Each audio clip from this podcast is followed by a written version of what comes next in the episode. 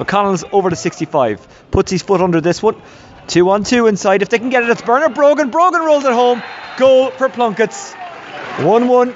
St Oliver Plunkett's Eoghan Ruadh. One point for Ballyboden. It was a straightforward long ball by McConnell. It was taken in by Bernard Brogan, who rolled it past Paul Durkin, who could do nothing to stop it. Michael Darragh Macauley making his way forward. Hits a long ball inside. Basquel gets there. Basquel one on one. Oh, that's a cracker of a goal from Colin Basquel. McCabe fists it forward. He's after finding Darren Nelson, who's outside the D. Darren Nelson has found a free man, and that free man is Kern, who has a shot, and he runs away with his arm in the air because he's put it over.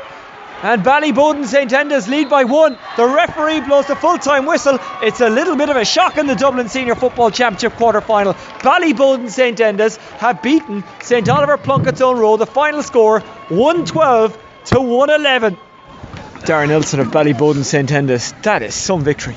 Yeah, yeah, no, uh, that was um, that was tough fought, all right. Um, came to the end, so we were just delighted. We said at half time we would just want to win by a point, and you know, the scoreboard shows us. So it was uh, a lot of tough work put in, but we were just delighted to get the result.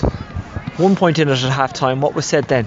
Um, was a lot of calmness. I think we knew if we were in touching distance that we had, uh, you know, the bench to come on and uh, the drive to, to go over the last 10 minutes, and I think it showed there in the end. And we just said kept it cool. Um, they got the first few scores, but we knew uh, that we could, you know, you know, come back and hit them, hit them again. So the last 10 minutes, we really, we really pushed on and you kept possession well. You were smart with possession, even when you got it inside your own kind of defensive area. You worked it up the pitch well.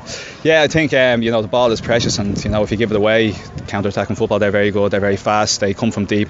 They come with numbers. So we knew that. So we we were patient with the ball, um, and we tried to just you know um, wait for the right option, give it to the shooter, and um, just just the last the last the last ball there, the last kick just showed that again. So we were delighted.